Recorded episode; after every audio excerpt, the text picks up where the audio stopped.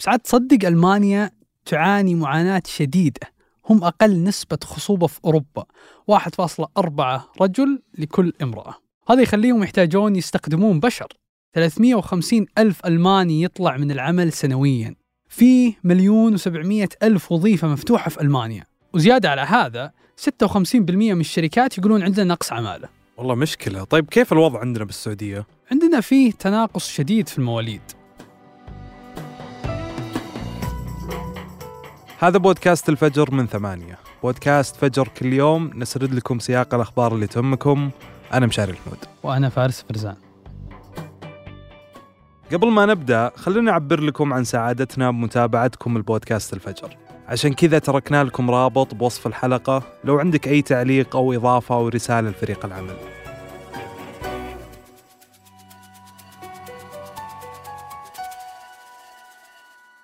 اليوم عندنا ثلاث أخبار. خبرنا الأول عن شركة تويتر اللي أبلغت موظفينها أنهم ممكن يحصلون على نصف مكافآتهم السنوية فقط. والخبر الثاني عن تسابق الدول والمدن وكبار الشركات لتحفيز الناس نحو استخدام السكوترات الكهربائية بدلا من السيارات. أما الخبر الثالث فهو عن روسيا اللي راح تقدم ميدالية البطل ومليون روبل روسي لكل أم أنجبت عشر أطفال أو أكثر. يا أخي الخبر الثالث يحمس. إيش رأيك أبدأ فيه؟ لا عشان كذا بنخليه للنهاية. وراح نبدأ بخبر شركة تويتر اللي حذرت يوم الجمعة موظفيها من إنهم ممكن يحصلون على نصف مكافأتهم السنوية المعتادة. والإعلان هذا ترى وصل للموظفين عن طريق الإيميل. صدق غريب يا أخي. تويتر من فترة كنت أحس إن أمورهم المالية جيدة. لا وضعهم المالي جدا سيء. والشركة هنا رمت اللوم على انخفاض إيراداتها، تخيل إنه في تقرير إعلان الأرباح اللي أعلنته الشركة قبل فترة كانت الشركة خسرانة تماما يعني ما في أرباح. طبعا جزء من المشكلة هو الحالة الاقتصادية السيئة اللي تعاني منها الشركة حسب تفسيرهم. بسبب حالة عدم اليقين والوضوح اللي سببها محاولة استحواذ إيلون ماسك على الشركة. يعني لو تذكر ماسك قال بشتري تويتر ب 44 مليار ثم تراجع. والتراجع هذا خسف بأسهم الشركة وخلى كثير من المعلنين متشككين تجاه مستقبل تويتر بشكل كامل. بس الحين هو ليه تراجع؟ وهل ما في عتاب قانونية بسبة اللي سواه؟ يعني كونه ضرهم. على حسب كلام ماسك يقولون بيانات الحسابات الوهمية في شركة تويتر ما تم الإعلان عنها بشكل كامل وعشان كذا ما راح يكمل الاستحواذ وشرطه عشان يرجع يكمل الاستحواذ إنهم يثبتون إن الحسابات الوهمية هي أقل من 5% من نسبة الحسابات كلها. طبعا حقين تويتر قالوا حنا نحذف يوميا مليون حساب وهمي عشان يثبتون إنهم جادين في مكافحة الحسابات الوهمية. يعني مشكلة مين من تغريداتي يعني عندي متابعين وهميين واجد. والله يمكن. المهم إن تويتر راحوا ورفعوا قضية على إيلون ماسك عشان يجبرونه إنه يكمل الاستحواذ على الشركة بقيمة 44 مليار. وحسب أحد المصادر تويتر يقولون إن إيلون ماسك وقع اتفاقية ملزمة بإكمال الصفقة لكن ممكن الإجراءات القانونية تأخذ مدة طويلة جدا. تويتر عندنا في السعودية والخليج منصة هامة وأساسية، فالصدق إني يوم أسمع كلام عن ظروف اقتصادية تعنيها الشركة أستغرب شوي. يعني هو تويتر فيه مميزات تجذب المشاهير والسياسيين لأن عنده قدرة على تشكيل خطاب ورأي عام وتلاحظ الناس تعطي الترند اهتمام كبير لكن في ملاحظات كثيرة أهمها الإشراف على المحتوى على المنصة وهذا من أول الأشياء اللي خلت بعض الناس تتفائل بصفقة استحواذ إيلون ماسك لأنه وعد الناس بحرية الخطاب لكن اللي لازم نعرفه اقتصاديا إن الشركة تعتمد بشكل أساسي على المعلنين، والمعلنين يعانون من أزمات مختلفة بسبب الوضع الاقتصادي بالعالم كله. انطلاقا من أزمة أوكرانيا إلى التضخم إلى أزمة تويتر نفسه مع ماسك، وهذا خلاهم ما يدفعون مثل أول. وكل هالمشاكل المجتمعة خلت تويتر يتقشف شوي ويخفض التكاليف ويبطئ عملية توظيف عنده. وبالنسبة لهم أحد سبل الإنقاذ هي اكتمال عملية الاستحواذ. مثل ما يقال الوضع بالنسبة لهم نكون أو لا نكون. ما له داعي عاد لو أفلسوا يروح حسابي. خبرنا الثاني عن تسابق الدول والمدن وكبار الشركات لتحفيز الناس نحو استخدام السكوترات الكهربائية بدلا من السيارات.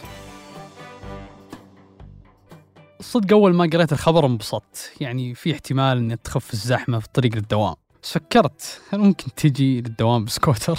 الصدق مستحيل مع حر الرياض. طيب لو قلت لك إنه في مقابل.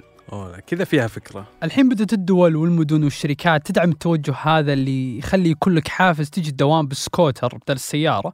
خصوصا إنك بتقلل الانبعاثات الكربونية والزحمة. طيب وش بيسوون يعني؟ في برامج كثير إنهم يقللون من حركة السيارات مقابل سكوترات فمثلا بعضهم يعطي كاش وبعضهم يعطي سكوترات مجانية ولا يعطونك خصومات أو قروض بفوائد قليلة جدا يا ساتر قروض ليه؟ السكوترات الصدق شوي غالية يعني قيمتها في حدود 10000 إلى 18000 تقريبا أوف ما توقعت لهالدرجة غالية صحيح يعني هي شوي غالية في ظل المعطيات اللي عندك. فأنت عندك مواقف مجانية وبنزين ما زال مقارنة بالعالم رخيص يخليك ما تحتاج لذا الحلول. بس مع هذا كله بدأ السوق ينمو نمو مدهش سواء في السعودية ولا في دول ثانية. سوق السكوترات اليوم يعادل 47 مليار دولار. متوقع الرقم هذا يتضاعف في حدود سنة 2029 عجيب والله وراها تنتشر كذا. الحين في موجة للخيارات النظيفة. فبدال سيارات الوقود راحوا الناس للسيارات الكهربائية. بس اللي فلوسه أقل شوي يروح لخيارات أقل تكلفة مثل السكوتر خصوصا برا. المواقف بفلوس والبنزين غالي فهذا يخليك تتحمس تتجه لمثل ذا الحلول. طيب وش الوضع عندنا؟ في 2019 دخلت عندنا أول شركة مشغلة شركة سيرك. تلقاهم لو رحت المدينة الرقمية ولا السفارات عندنا في الرياض. حلو. وفي شركة ثانية شركة تير.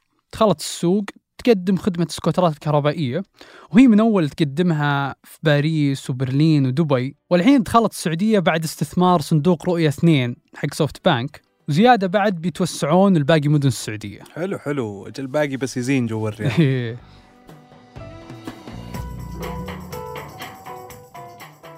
خبرنا الثالث من روسيا اللي أعلن فيها الرئيس بوتين تقديم ميدالية البطل ومليون روبل روسي لكل أم تنجب عشر أطفال أو أكثر. يا ساتر وش ناوي عليه بوتين؟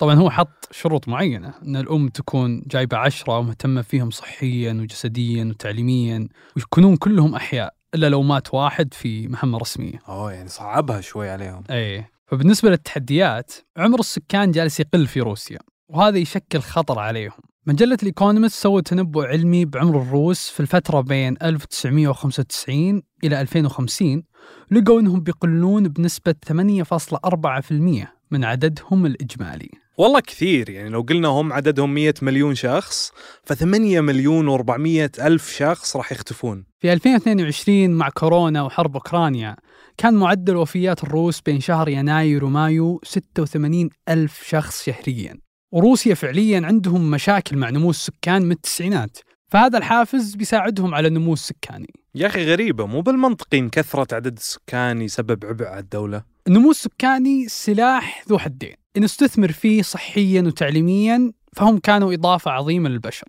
بس عاد تصدق ألمانيا تعاني معاناة شديدة هم أقل نسبة خصوبة في أوروبا 1.4 رجل لكل امرأة. هذا يخليهم يحتاجون يستخدمون بشر. 350 ألف ألماني يطلع من العمل سنويا. في مليون و700 ألف وظيفة مفتوحة في ألمانيا. وزيادة على هذا 56% من الشركات يقولون عندنا نقص عمالة والله مشكلة. طيب كيف الوضع عندنا بالسعودية؟ عندنا فيه تناقص شديد في المواليد. عشان نستوعب النقص في عام 1980 كنا 44 مولود لكل ألف نسمة. أما الحين صرنا 17 مولود لكل ألف نسمة. فالموضوع منتشر في العالم. أنتج هذه الحلقة تركي القحطاني ونايف العصيمي وقدمتها أنا مشاري الحمود. وأنا فارس فرزان. وحررها محمود أبو ندى ونشوفكم بكرة الفجر.